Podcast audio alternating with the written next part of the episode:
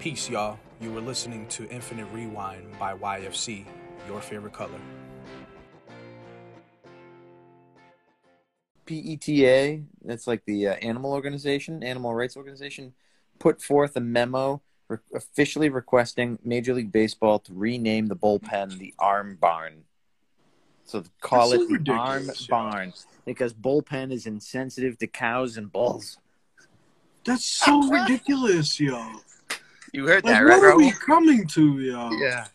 Fucking wow. I thought it was a joke. I thought it was something that, like, when I first heard it on the radio, I was like, that's got to be a joke. I guess they must have asked, somehow communicated with the bulls and the cows, and they had some sort of dialogue that they told the humans, like, hey, that's very insensitive, right? That must be it. I mean, Yeah. Yeah, we have cow whisperers. I love the idea of a of a cow conference. That is one, jeez, bunch of cows, tuxedos, sitting around. Yeah. There's like workshops and networking events and shit, and like the keynote speaker is like the, the cow. Yeah. Yo, passing around choc- pa- passing around chocolate milk and shit. Yeah. There's like a cow godfather. He's like an old old G. Like he doesn't even have any milk anymore. He just like he has a bunch of kids that have milk. Oh my goodness, the Yeah. arm barn. That's ridiculous. Yeah, it is. Yeah, I was shocked. That's wild. I bet there's so many other things that they could also like go after that we name after animals. Insensitive to cows.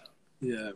You know, I, I understand the renaming of the Cleveland Indians or like the Washington Redskins. It was time to go. I understand that. Yeah, I'm with it. But come on, bro. The bullpen? Nah. You wild. Nitpicking, right? Nah, that's too much, yo. Yeah. That's like quarantine. You just get mad over anything. Like I'm changing all the door handles. Yeah. Oh boy. A set of balls on on PETA. I can't believe it. Right before Game Three, they sent the memo. Anyways, I just that that wasn't the mayonnaise thing. That's just something else I wanted to just bring up. Is that your so I would I would like this. Oh, actually, I'm sorry. I'm going to reserve this thought. It's Got it. related to the review, so I'm going what to you say got? What you got? What you got? And No, then no, no. I'll- I was just gonna say I had a really, I had a great time reviewing this album. Never listened to it. Familiar with a couple songs, Hey, Yeah, just, just like, just in passing, like briefly in passing. But a lot of what I'm familiar with is Devin singing and rapping it, or just like you know, like hmm. pulling verses randomly over the last like five years, just Mhm. being around her. that's so now funny. it's like, oh shit, I've heard that before. Oh, this is where it's from. Mm. So I had those Yeah. connections, and also I got to listen to for really the first time that we actually jointly listened to an album together. Oh shit. Because I usually have, I just go off in my own deep end, and every day I'm listening to something different. And um, while she'll sit there and listen, She's isn't intently listening like I am. So this was cool. And she called me yesterday. She's like, I think I understand what this means. And, you know, I, I won't spoil all of it because we'll probably discuss it, but Yeah, it for really, sure. It was really cool. It was, it was, Yeah. it was cool. Did you guys watch any of the videos? So no, we didn't. I didn't know there was a video. I mean, I watched the video that you sent the, to the group this morning, Yeah. but I didn't watch the 60 minutes flick. Yeah. I just watched it like three hours ago. I uh, re-signed up for Tidal. I was like, I gotta watch this shit. Dope. Yeah, so let's uh yeah, let's kick it out. Let's let's uh kick it off. That's actually a very good place to start, Libby. But uh yeah, so episode twenty eight, I believe. Yeah, boy. Episode How do you- twenty eight. How do you say 28 in Infinite Spanish? 28. Mhm. Episodio número 28, papi. Así que estamos. That encendió. Yeah, so here we are, episode 28 of Infinite Rewind. Uh, I'm your humble host for this evening. Uh, my name is Algo. I'm joined by my brothers, uh, Bravado Benjamin and and Luscious Libby. Uh, the last week in change, we've been listening to Beyonce's 2016 release, Lemonade. Uh, Beyonce, you know, stemming off of a uh, long career. Previously, she was a lead singer for Destiny's Child. Uh, this album is her most acclaimed studio album in her solo career. It's her sixth studio album as a solo artist. Uh, the album contains production by Diplo, Just Blaze, Mike Dean, Hit Boy, Mike Will Made It, and Beyonce herself, who, from what I read, kind of served as like an executive producer in the project, where she was involved in the creative process and saying, "I don't like this. Um, I do like this. Let's try this, but this other way." So she was very, very hands-on, kind of uh, Marvin Gayish, if you will. Uh, the the song, the album had a bunch of writers, over twenty writers. Um, it ultimately got two Grammys, eight VMAs. Um, what I thought was pretty cool is that the recording process started in California, and then after a break, uh, they took a trip to Paris. Um, and Jay Z was in his own studio, and Beyonce had her own studio, which um, a majority of Beyonce's album Lemonade was made during those sessions in Paris. So yeah, released in 20,000, uh, 2016. Let's uh let, us start talking about and you kind of touched on this a little bit, Libby.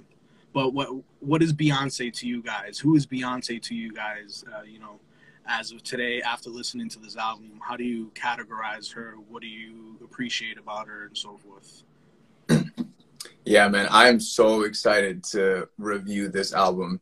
Um, not necessarily for like the strength of my score, because I think that's something that's completely different. I just love the fact that we're listening to someone whose impact is so much bigger than just like sonic notes on a piece of paper. Like Beyonce's influence, like it, it goes outside of music.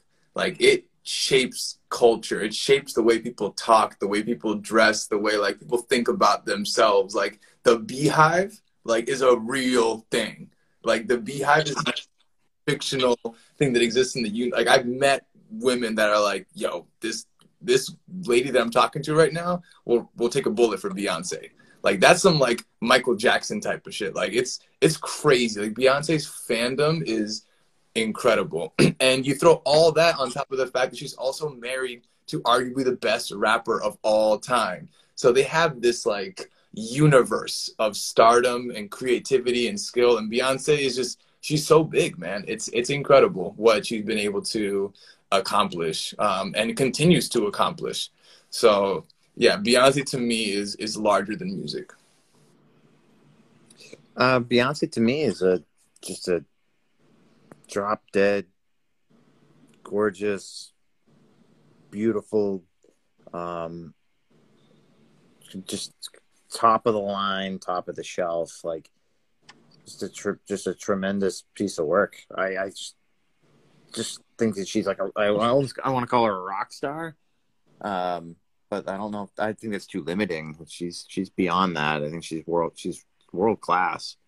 Um, in her just in her approach, her music, her reach. Um, yeah, it, it's it's an overwhelming uh, it's an overwhelming album uh, in a positive sense. Uh, walking into it, you know, it, it's just like with everything that we review. Um, if you already have like a you have like some some preconceived notion, unless you're just walking into something completely blind, like when we went through our genres. Um, a few things were just like I have no idea what we're getting ourselves into, and I came out on the other side like totally a different listener. Um, so I actually with Beyonce, it's like oh, she's a pop star that people are obsessed about. She's gorgeous. Is it you know media hype? Like you know, you don't. I'm not. I don't ever believe that, but like you just you know, you got to try to approach it with as clean a slate and and not think like just take it for what it is, you know, and and and develop your own opinion, right? And um, man, I mean, she's everything she's made out to be, and and more. Um, yeah, it, she's a modern day. I mean, she's a superstar. That's really all all there is, and even that just seems limiting when I say it. Word. Yeah, for me, Beyonce for a very long time has just been like this level of excellence and perfectionism. You know, she she is the full package. You know, when you're talking about an artist that's like a uh, you know full package that can sing, she sings extremely soulfully, which I feel like maybe we we we caught some glimpses of her soulfulness in the voice in maybe a couple of the songs on this album, but uh, generally speaking, she sings very soulfully and like she sings like from her stomach, and you can feel it like with every cell in her body. But she dances like crazy, like she's like on point. There are not many artists that are on that level of Janet Jackson where they could be singing and doing full freaking choreographed dance moves at the same time. You know, packing stadiums. Like her and Jay Z have gone on tours where they played just in stadiums. Like, and she has always been this meticulous artist. I love I've mentioned this, but I love hearing firsthand recounts or firsthand uh, uh, stories of other people. And I've heard various stories of Beyonce in her creative um, element, and she's like very meticulous and like she's all about trial and error, and you know she and she's always looking to expand and and create something that's as close to perfect and prestigious as possible. So for me, Beyonce has always been this like level of excellence. And on top of that, like she's in, in a few ways, she's like very tied tied to my childhood because like I had the biggest crush on on Beyonce, but also my mom for literally like 10 years had a Beyonce song as her cell phone ringtone. Back when like Sprint was like the first one that had like ringtones in like 2000. Yeah, yeah, like yeah. from from that literally for like eight, nine, ten years, she had this song of Beyonce as a ringtone. So every time I hear Beyonce, it's like a nostalgic feel to it. Irreplaceable. No, it was actually the song with Sean Paul. Baby boy, you say on my mind. Yeah, yeah. so yeah, yeah. Level of excellence. Yeah, she's she's on that Janet Jackson, Michael Jackson, like full package level. But um yeah, let's let's uh let's peel the layers back of, of, of the project itself. Uh lemonade, you know, turning lemon to lemonade, if you will. Um, you know, it, after watching the videos, it's a little more clear that the album is divvied up through a bunch of different chapters. Um, starts with intuition, then denial, anger, apathy, emptiness, accountability, reformation, forgiveness, resurrection, hope, and ending in redemption. So let's talk about uh, as you guys were listening to the album. T- tell me about how it felt as an experience, the the in the direction, the uh, theme of the album. Uh, I thought it was great. I thought it was like um yeah, they were like chapters, you know. Um it was some songs were angrier than others in tone and message. Um like frustration. But it, it wasn't like, you know, it wasn't a hate album, uh, which is what I kind of expect. It was kind of what I expected. Um it was you know, I didn't know this you know that she had actually labeled them. I think it says ties to the movie, um, from what I read. But each song, without knowing that, now after listening to the twelve songs or so, um, you know, there's a direct line uh, from piece of music to that one word describing the feeling, the the theme of that song. Um, the direct line. I didn't I didn't get lost in that. I, I just it helped clear things up. It was just like just kind of putting a label on it, but I was like, yeah, I totally agree that that was the message. Um, so as far as clarity and communicating thought and, and purpose and art, I uh, give her a fucking gold star. I thought she nailed it. There was the feel was there right from the beginning. Um, in each of her songs. It was well labeled and well well put.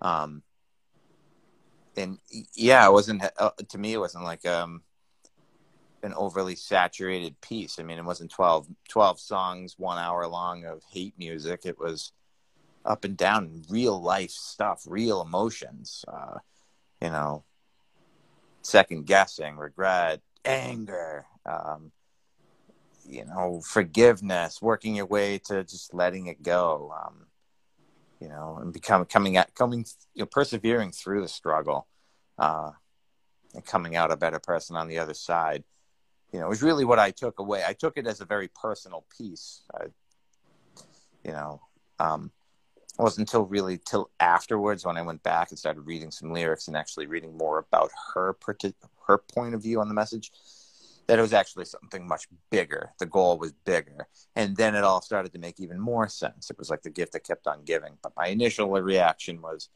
this is an intensely personal piece, um, really like well communicated from start to finish. Um, which, as an artist, I mean, there's there's art in make, keeping people guessing for sure. It's you know, it's a way to just keep them coming back and wondering or leaving and wondering why and keeping them thinking about it. I mean, she did it in a way that like this is how I feel and people are still talking about it, you know. Couldn't be more clear. Um but yeah, it was pretty cool.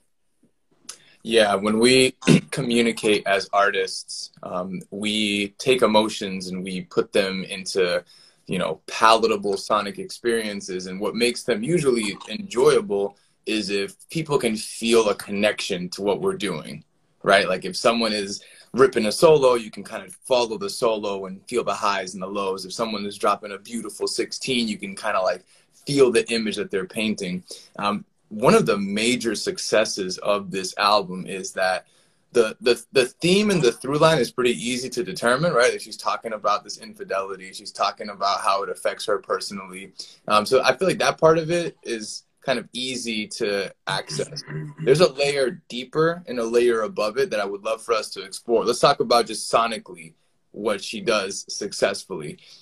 She's able to weave through so many different types of genres of music but still keep it all feeling very cohesive and relative to the emotion she's trying to uh, display. Like to me, one of the best examples of that is on the song um, "Don't Hurt Yourself" that features Jack White.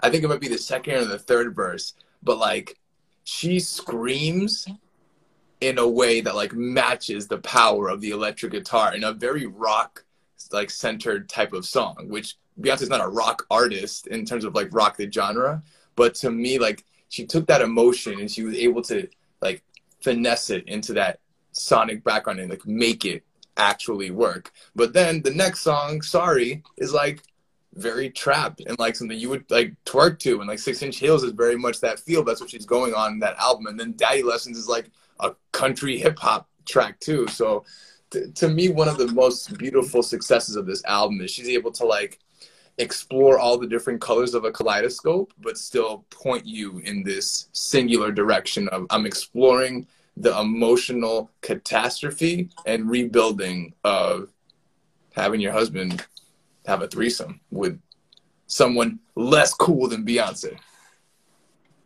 Word, yeah, all very valid points, and yeah, Beyonce's a, a magician at, at doing that, right? How she can almost make you experience what she's going through firsthand, and if you think about what she went through, and and the vulnerability for her to be this like see through and you know and be this, uh, you know, just throwing all your uh, dirty laundry out. You know what I think is dope is how this is a way of, especially stars like them, star couples like them. It's it's it's easy for the media to spin shit out of control. So I think it's dope as hell that she, with this album, I feel she took control of the narrative of the issue um, between her and, and Jay Z, essentially, because she was direct about it. She told her story her perspective. So it, it was it couldn't be manipulated outside of their circle. So I thought that was dope as hell. Um, and yeah, she definitely is great at at uh, bouncing around the different types of genres. I love I love Don't Hurt Yourself is probably one of my favorite songs on this album. And think think about how dope it would be if Beyonce focused on a project of that level, that kind of energy, that kind of rock hard, edgy that would be phenomenal. I don't know. I I don't think it would work. I think what makes that song work is that like it's it's just like an instance of who she is. You know, it's kind of like if someone's quiet all the time and then one day they flip out and throw a table, you're like, "Yo, someone must have farted in that dude's lunch." Like she's not always given that type of energy. So to me, like that stood out so much. I don't know if I could do a full 50 minutes of that. Oh boy, let me tell you, you're probably on a very short list of people that would not want to hear that. One opera, uh, Beyonce, hardcore rock. I, I can know, guarantee man. you that would be a success for her. Oh, I'm, I'm sure it'll be successful. I just, mm. I don't know. I, I have to agree with Ben. I might like I might have liked like a second rock track in there somewhere, um, but I really enjoyed the glimpse. She's just uber talented, and yeah, to be able to just flex her, you know, finesse muscles like the way she did, and just go in and out of genres like that. I mean, that song is is aggressive, oh. and it's just aggressive because it's like chaotic. You know, Jack White's got a very distinct uh, unique sound about him that is hit or miss with me most times. And this, it just, this song hit. Um, and she just fucking takes it to a completely different level. Um, she's the show, and he's, you know, he's he's normally the show whenever Jack White's on a track, and um, yeah. But I don't know if I could do 50 minutes of of that sound. Maybe it's just like 50 minutes of just Jack White sound would, would, wouldn't work. I, would love to hear her collaborate with other artists. That'd be pretty cool. Yeah. Um, I, I guess for me, yo, I don't know what it is about Don't Hurt Yourself, but every time I heard it, I would always make a stank face. I would always listen to it like, like you know. So that, I, I, I, feel, I feel like that feeling for me continuously would be something I would appreciate. Hmm. But that's just me. Yeah. Um. But yeah, let, us uh I'll transition to, into my uh, one of my more main points in a second, but I do want to touch on this: is the use of 808 kicks on this album. Mm. What I want to talk about is uh, what we feel about first off 808 kicks, because when you have an 808 kick, there's not much room for you to have a bass, uh, actual bass line, or something else that's filling up like that lower spectrum. So uh, what I wanted to uh, ask you guys is does the 808 kick take away from you as far as a composition? Or would you rather hear the more live um, bass as opposed to a essentially a synthetic bass? Because the, the 808 kick is super prominent on this album and i don't know if it jumped out to you guys at all. Can you give me an instant? uh, now you mention it it the the 808 doesn't jump out to me when it's prevalent but if there's a lot of bass lines happening, I usually end up thinking like, yo, there's no 808 here. It's it's more I used to think about it as like something that is missing, that's too much. Um, I guess I've been listening to so much hip hop for so long that to me it can be almost synonymous to to hip hop. So when it does come on, I, to me it's like it's part of the recipe usually. And I think since hip hop usually has a lot of rapping, which is essentially like a rhythm section in and of itself, and bass lines, if they're really intricate, kind of perform the rhythm.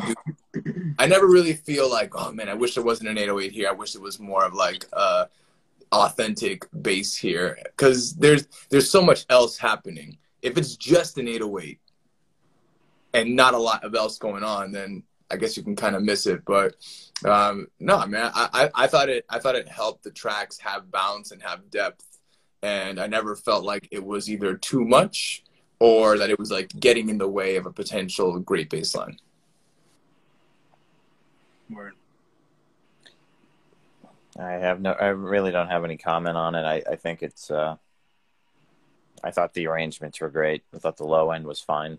What you know, I thought, yeah, I'm not a trap guy, um, but everything was just meticulously arranged.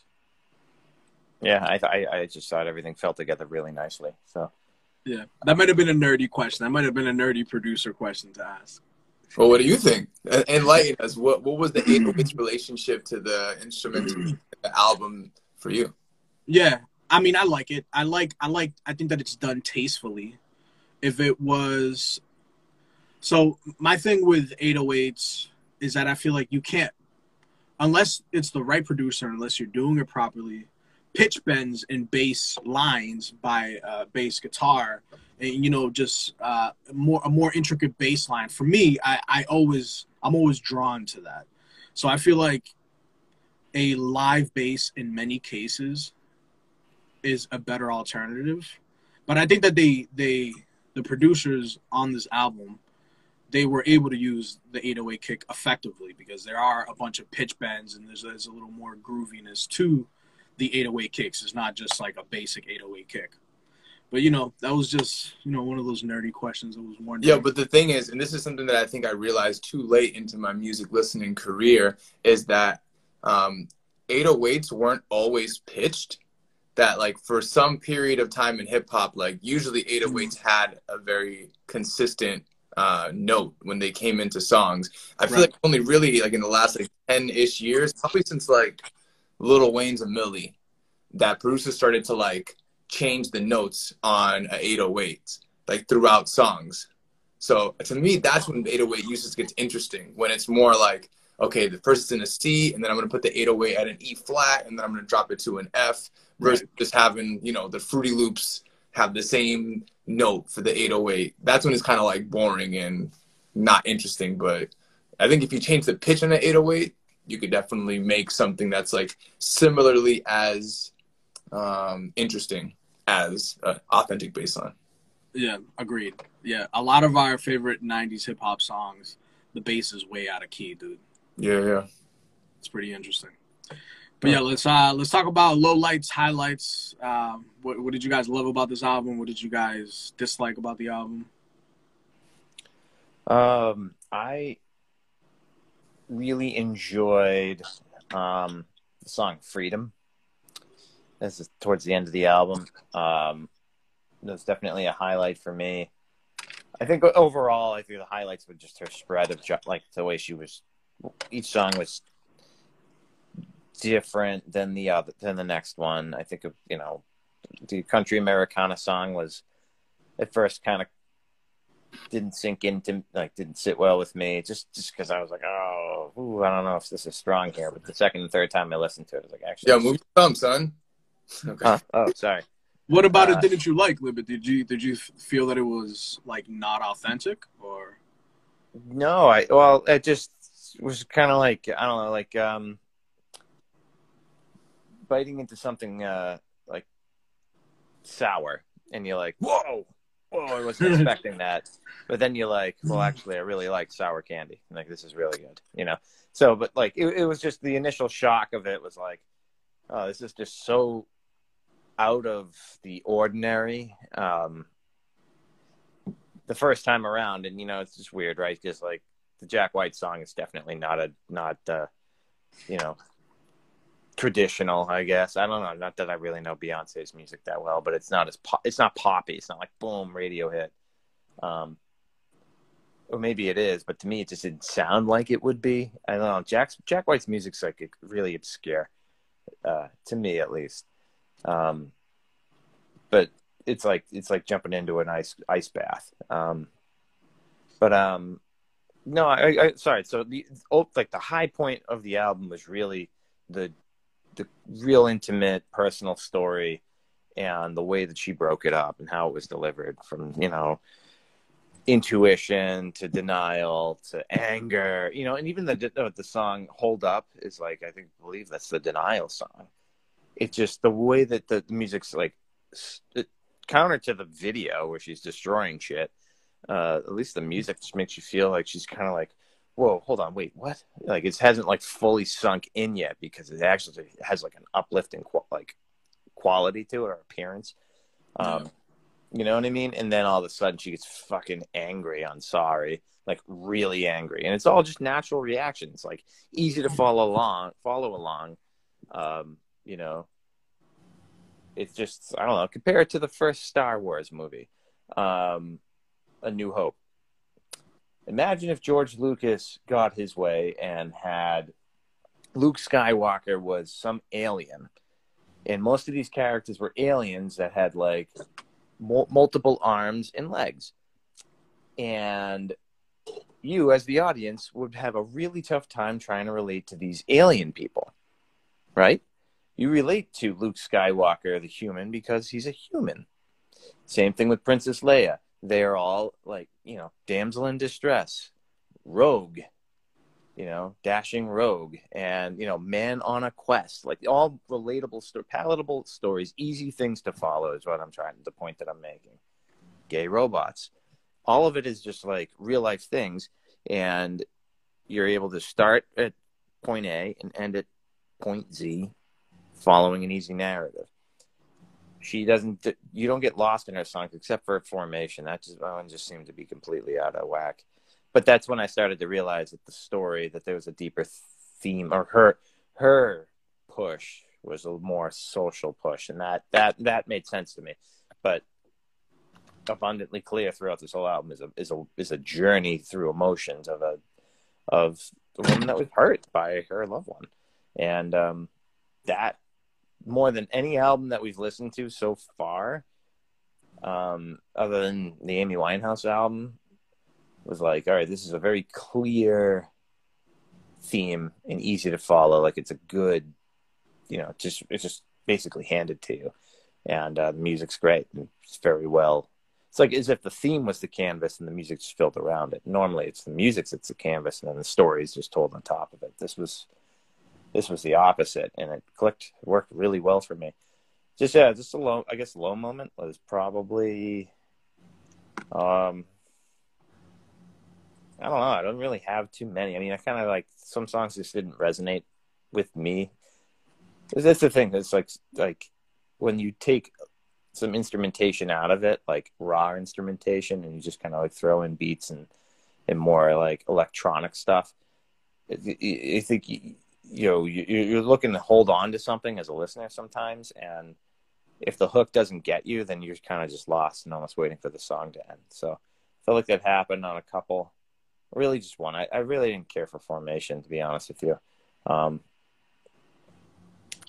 yeah i don't know. I just i think i trailed away on a few uh, what? the, the album. Yo if he fucked me good i'd take his ass to red lobster. Yo amy winehouse would have stood up and chugged a whole bottle of 151 to that line. That was amazing, man. Oh my goodness. Like, to, I think formation can arguably be like the centerpiece of this whole story here, man. Like, so much. And this is a, a different, this, you know, earlier I talked about there's like the theme of what she's talking about.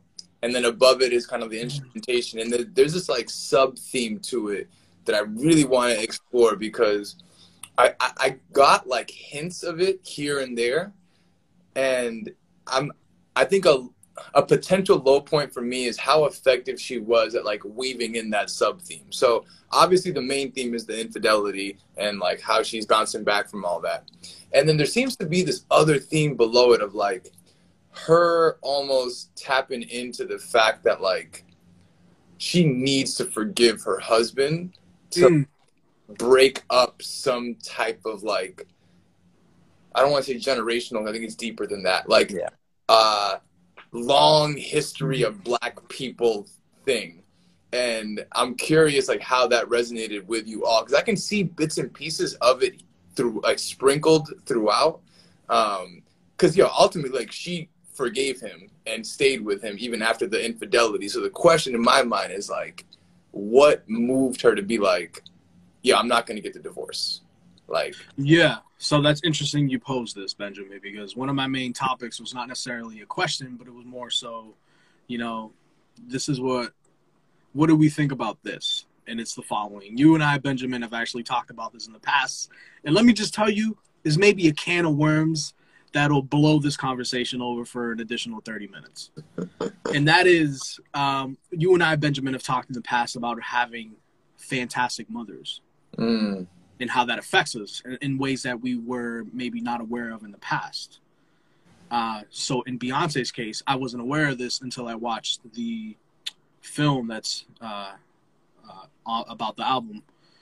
Um, but essentially, her father was he, he cheated on uh, her mom, on Beyonce's mom, mm-hmm. and she forgave him.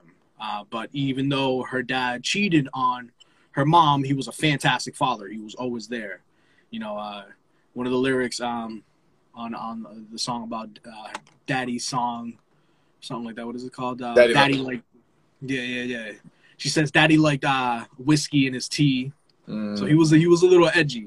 So it's almost as if um, she sees Jay she sees her husband Jay Z in mm-hmm. her father, and vice versa. So it's almost as if her dad did this. Her dad although his, her dad was also uh, you know cheating on on his wife, he you know launched their career. He was always a supportive dad. He he's always been there, you know. Um, ultimately, Beyonce's mom did not forgive her father, and they broke up. But in Beyonce's eyes, she's almost looking at it like, yeah, my dad fucked up, but he was a fucking great man.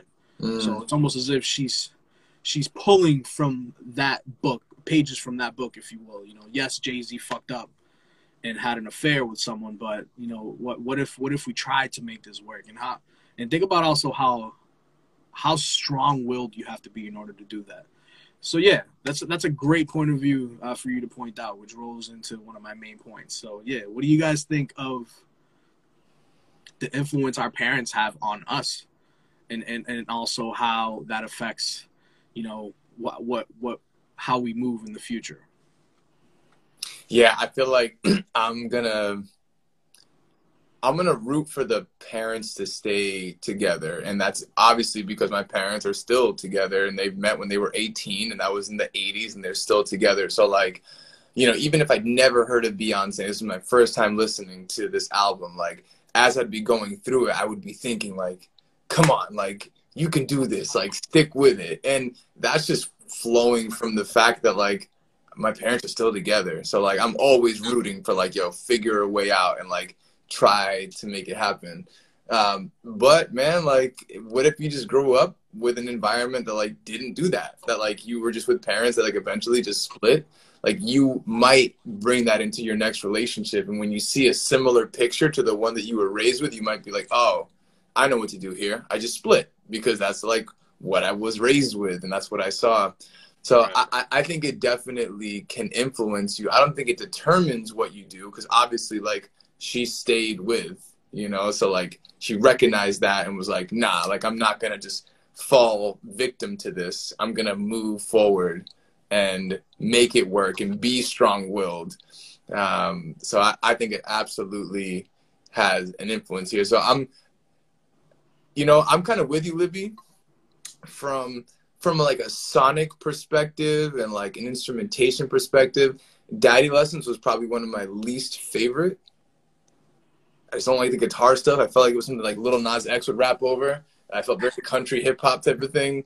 But I think emotionally, thematically, it was crucial to put that song in there because it, it, it really like it gave that foundation of like okay where's this album going to go theme wise going forward so like i think that's a very interesting point for us to think about in future albums that we listen to like what's that track in this album that really like sets the tone for the second half of it and where it goes uh, and i feel like daddy lessons is that for this album Hundred percent, man. It's like it's like it was like a pivot point, right? Because you come out of the shoot, it's kind of quiet, soft opening, kind of bubbly. No way, this can't be happening to me. Then she gets fucking pissed, and then it's, you know, basically fucking gloves off, and then it pivots to this song, which it just kind of really stuck out. It was like an outlier in sound, you know, sonically. Um, but yeah, it was kind of like, well, why is she bringing this up? And it just, it just, it was just like a bridge moment for the yes to the rest of the album to the second half. I think message wise, man, like I said, this album to me was beautifully told. It was a beautifully told story, theme, um, bridge of emotions. Um, I just sometimes I, I, I think I, I just thought on that song in particular. I just and towards the end, I think formation. For, maybe I'll go back and listen to it for like the third or fourth time, but no, I've definitely listened to it more than that. It just, it just for whatever reason, that song just never really resonated with me. Um, I don't know. Yeah, we gotta be and, careful And with Devin and I had that conversation too. I'm like, I don't know, the song just, just like sticks out, kind of funny, right? And um, yeah, I don't know. You know what was really shocking to me too is like how vulgar she can get, how sexual she can get. I just Yeah. never, I don't know why I never just never penned her as like a sex icon. I mean, she's Oh, gorgeous, but like not like one that was like you know Nicki Minaj. Like Nicki Minaj is a completely different level sex pornographic yeah, pornographic. Um, but like Beyonce, so it was like, oh, made my made my junk tingle when um she would just like, you know, it's dude, sex is like an important part of relationships, and she dude, it, I had so much respect for her to come right out and just start, you know, talking about the things that she's going through, but like also just throw like when you sprinkle sex in there, sex sells. It just grabs ears, and I was like, whoa. Like, yeah. So that's much more. off. That's much more on display on the film. I, th- I think you and uh, your wife should watch the movie. Yeah. You think I'll get lucky if I watch the movie? Shit, you might you might have to pause it midway through. You know what I'm saying? It's only a sixty-minute film. Man, Yeah. I, I don't operate. that Pause it a few times. Yeah, yeah, yeah. Yeah, but uh, yeah, I thought I thought it was pretty interesting. That that was one of my main takeaways of Beyonce almost accepting Jay Z in a sense because of her having a deeper understanding of of I don't want to call it man's flaw, but realistically speaking, dude, every man is is you know we're we're naturally put on this earth to procreate. You know our our mind in many ways is wired and programmed to think and be attracted to things and people, whether it's man or woman that we're attracted to, right? And it takes a strong man not to give in to that. So I think perhaps uh, Beyonce acknowledges that. Um, yeah, some some high points from me.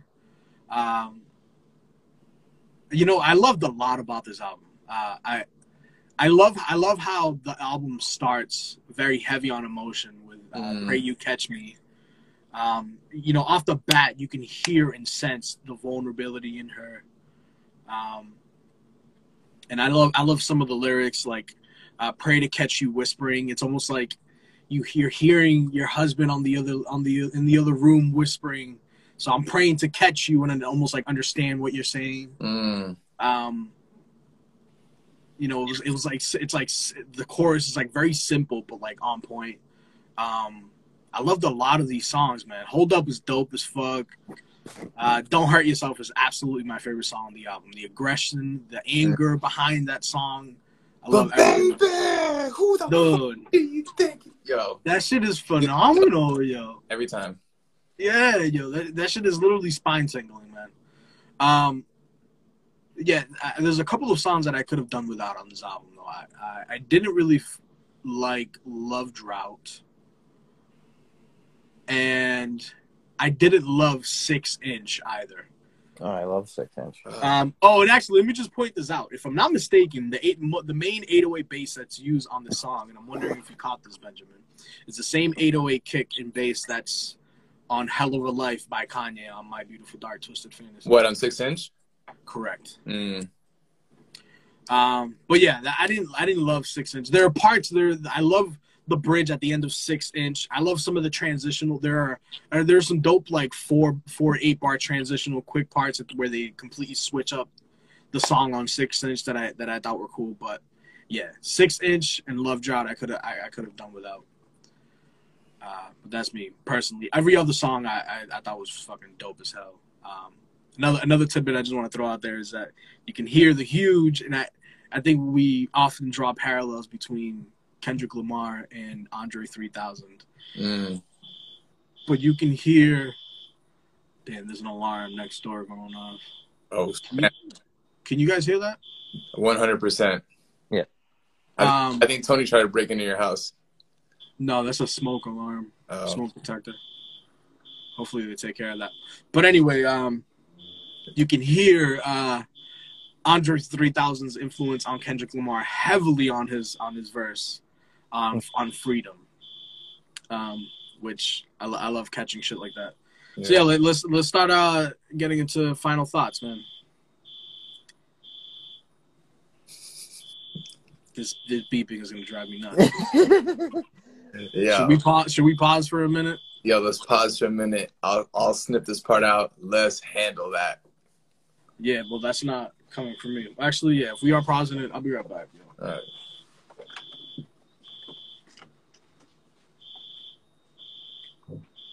Yo, if he fucked me good, I'd take his ass to Red Lobster. That didn't like just do everything to you possible in an emotional spectrum.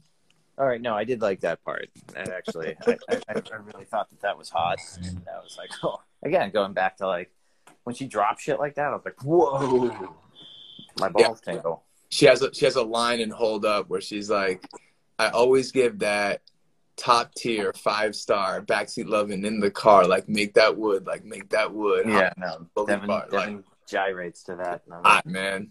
I just think it's so funny. She is. That wood now, make that wood,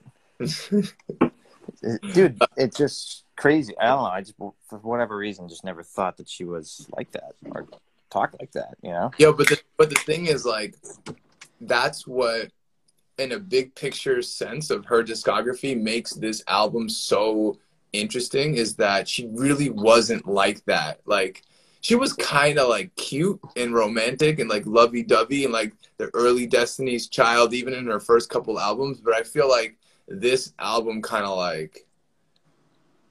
I guess encouraged her to just not give a fuck more so than any other Beyonce moment in her discography. So like this is very much in line with how I think she was feeling, man. Like and that's why I think Formation is such an important song on here because there there's a bravado and like an ownership of not only like who she is sexually, but who she is like as a creative, who she is like financially, who she is like as a culture icon.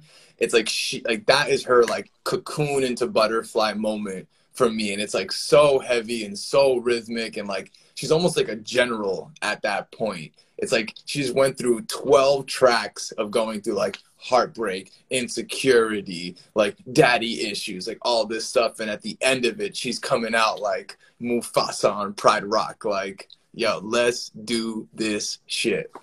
Oh man, like triumphant, man. Like people like formation is a song that you play like when you really are feeling yourself. Like Friday, you just got that promotion, like driving home from work, sunny, like windows down, like just feeling all the feels about yourself and how dope you are.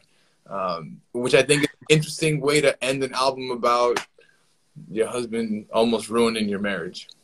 Yeah, no, I agree. Yo, Formation is definitely one of those songs, and this for at least for me, and maybe for a lot of other people, it's one of those instant feel good songs. You throw on Formation, and I'm instantly bopping and jamming.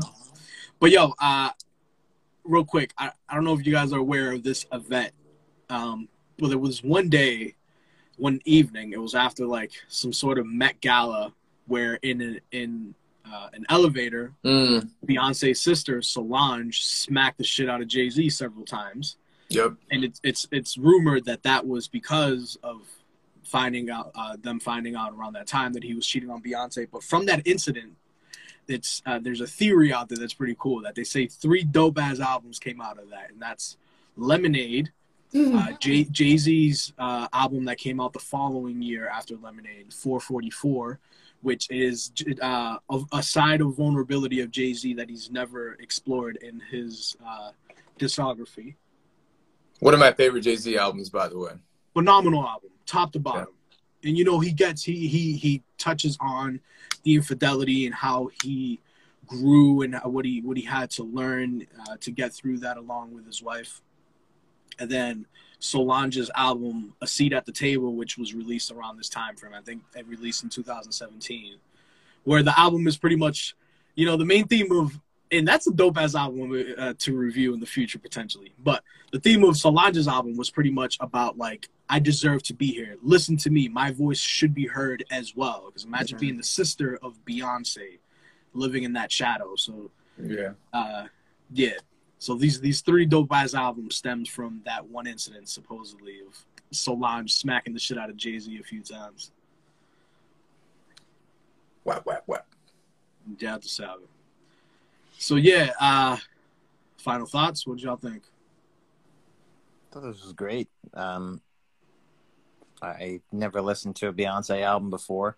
Um, I think she's drawn the conclusion that she is a modern day rock star. Um, that's got to be a better name for it. Just a, she's just a superstar.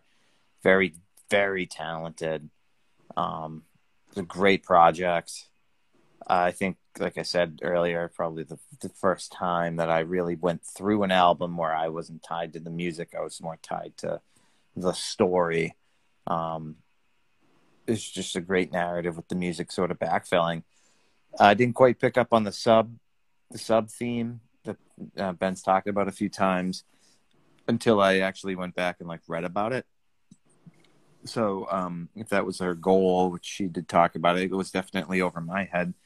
Um, I'm just talking raw here, right? Like I'm not sugarcoating it. It was just something that I that I missed um, until I went back, read lyrics, and read up on the album and her what you know her direction, what she wanted to be heard in that album, beyond what the obvious was. I was just chewing, you know, eating popcorn and just enjoying the show. And um, man, it was a fucking great show. Uh, she's gained my respect. Um, just, just as like a non-listener, not that I ever like shunned her. It just wasn't something that I just like, you know, ran to listen to. It just never fell into my um, universe really. And um, it's it's it's extremely palatable. She's she's amazing, and I think it would be it would be really cool to see if she were to come back to something like this, take the narrative out, but really just play around with the different genres. Because, um, yeah, I mean, in the last fifty minutes we've been talking.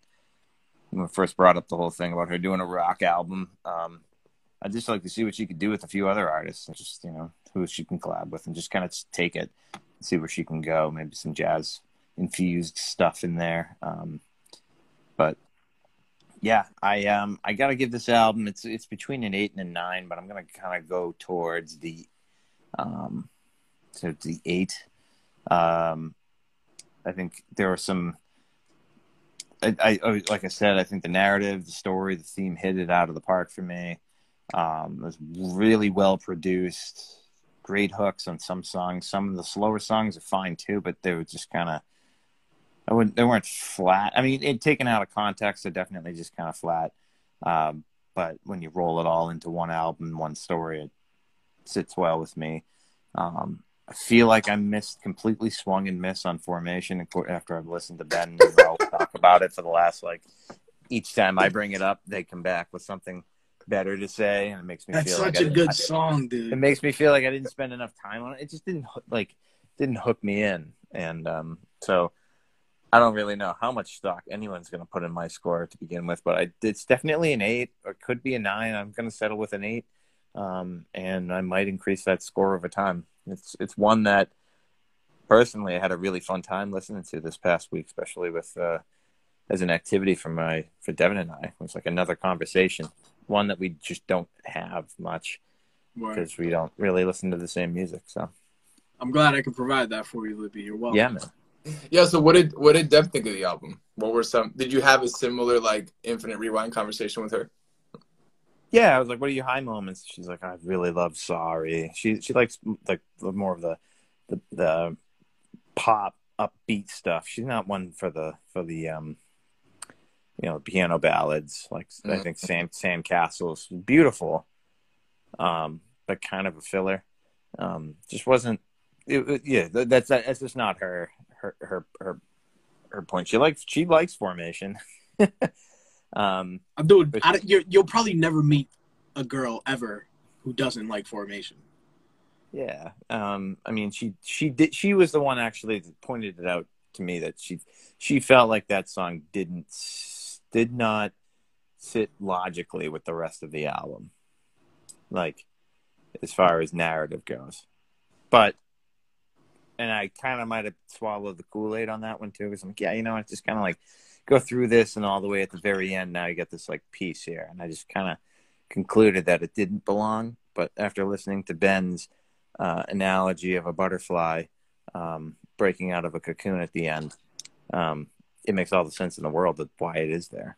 So I should go back and listen to it a little bit more. Word. I'll go it so that you can uh, declare the next album. Word. Uh yeah, yo, Beyonce, she's yo, she's the queen bee for a reason, bro. Queen bee, yo. She is and, and she stands for excellence, yo. Um Beyonce is on that level, like I said. So you know, some may call me crazy, but I think she's on Michael Jackson's level, man. I'm not mad. I'm not mad at that at all. No, I agree. Actually, mad at that either. You know, she she's an extreme perfectionist. She's I just want to throw it out there. She's a Virgo as well. You know, me being a Virgo, I appreciate Virgos. Um, as well as Michael Jackson. By the way, I'm just throwing that out there. Um, Yeah, there's not really are much about that- that astrology life. a little bit, a little bit. I'm not gonna lie, uh, but I don't live and die by it. Gotcha. so there's not many things I disliked about this album.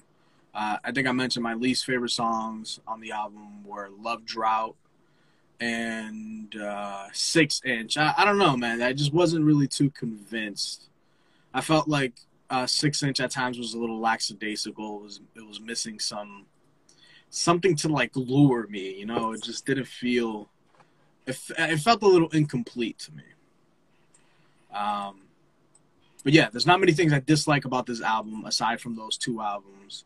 Um, I think I think it's cool, even though in, in in the rap world, if you don't write your own lyrics, then you know you can't be regarded as a great MC. But I, I think it's dope how in the R and B realm you can have 20, 30 writers. You know, I almost I see it almost like a like a like a movie set where you have your director, your producer, your light crew, your makeup artist. You, you know, everybody plays their own role. So I love when a bunch of people, a bunch of producers and writers can come together and you know paint a mural based on what Beyonce directs them to do, which is what Lemonade is. Um, yeah, I'm kind of with Libby, kind of stuck between eight and nine. Uh, I, guess thinking logically because I don't like two of the songs, I'm gonna say two points deducted, so I'm gonna stick with an eight. But definitely a fantastic body of work, man. I commend you, Queen B. Yeah. um, I think the idea of even mentioning another artist in the same sentence as Michael Jackson automatically ca- must catapult the album to an eight plus range. And what I really appreciate the most about what Beyonce did here is her ability to weave different themes, different instrumentation style, different deliveries. Like sometimes she's singing very softly, sometimes she's screaming at you, sometimes she's like rapping at the same time. So like she's multifaceted in her approach. And the whole idea of like shunning Beyonce because she doesn't write her own lyrics, I'm glad that I've evolved past that because some of my favorite artists have made them their best albums that maybe they didn't write the words to it, but they were able to perform. And what I think Beyonce did on here is not only perform, like she lived these words deeply and you can you can feel that. It doesn't feel fabricated. Like I'm not sure anyone would even try to cover some of these songs as their own. It would not be the same, and you'd be doing a disservice to yourself and most likely to Beyonce. But the whole idea of like, yo, taking your life and good and bad and making something useful out of it, to me, I vibes with me so deeply. I know y'all have heard me say this so many times. Like, I think the best art comes from sadness and from like pain and destruction. And that is kind of what Lemonade is all about. It's like taking this horrible thing that's happened to her and having it be the thing that catapults her more and higher to different levels of stardom, different levels of like creative greatness. Um, so I, I really appreciated what Beyonce did on Lemonade here. I think low points for me were like the sand castles to freedom range of it.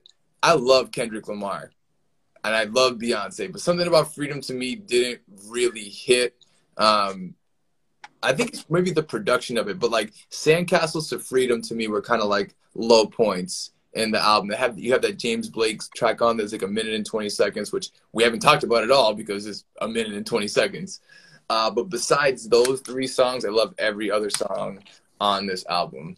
So overall, I feel like Beyonce did a great job of taking lemons and turning them into lemonade. Uh, I'm gonna sit at a eight, strong eight for this. I'm leaning towards a nine, but I'm gonna sit it at eight because I feel like yo those three songs were kind of negatives in that sense. Uh, but yo, a great project, phenomenal. Would definitely recommend this to anyone that is like, yo, never heard of Beyonce. Oh, really? Yo, check this album out. You'll enjoy it. Thanks. So strong eight for me.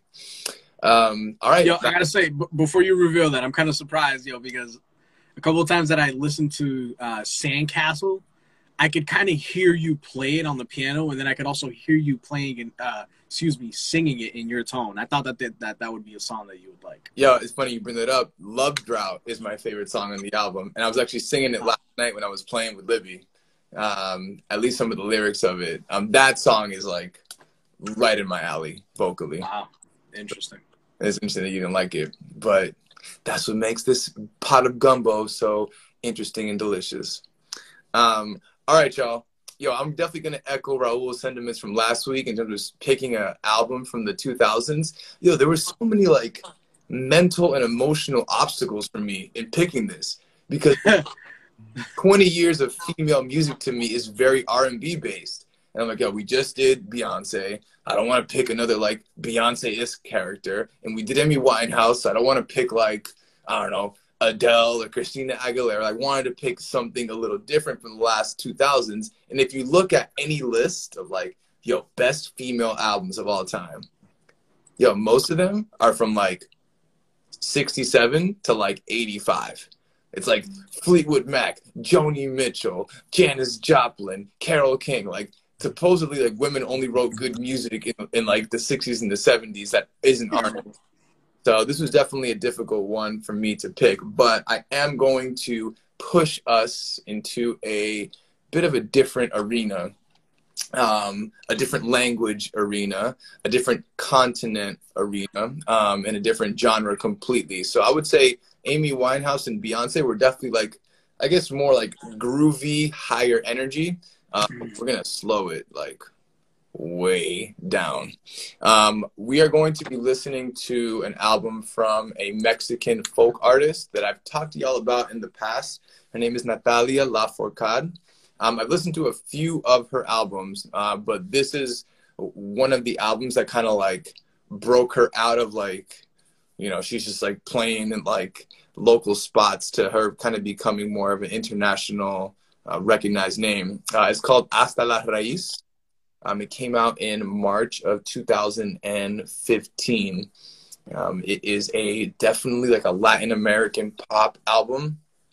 Um, it's in Spanish, Libby, so this will be a great time for you to work on your Spanish throughout this week. Um, and we're going to be checking out Natalia Lafourcade this week for our last week of female albums from the last two decades. Yo, uh, sorry, what's the name of the album one more time? Hasta la Raíz, Gotcha. Natalia Lafourcade. Gotcha. Oh, geez, there's a track by track commentary on All right. Spotify. Groovy. There's a I'm what? looking. What'd you say?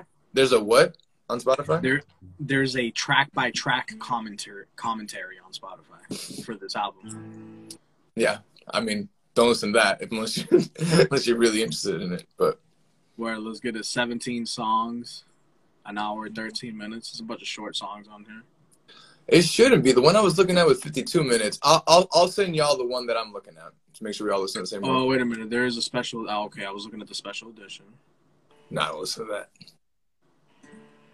Ah, yeah, yeah. Send the link. Send the link. Send the link. You know what I'm saying? All right, close this out, Playboy. All right, y'all. Uh, this was episode 28 of um, Infinite Rewinds. Uh, thank you for joining us, listeners out there. We appreciate. Yo, what you. happened to Kevin? He's the motherfucker was like he, tonight. He has like a flight coming back from Belize or some shit like that. Yeah, perfect. I'm not even mad. yeah, in typical Kevin fashion. Yeah, I'm coming from Transylvania. A yeah, yeah. Pretty much. Uh, so yeah, episode 28, Beyonce Lemonade. If you haven't listened to it, check it out. YFC, my homie Libby, my homie Benjamin. I am Algo. Peace and love. Peace and love. Peace.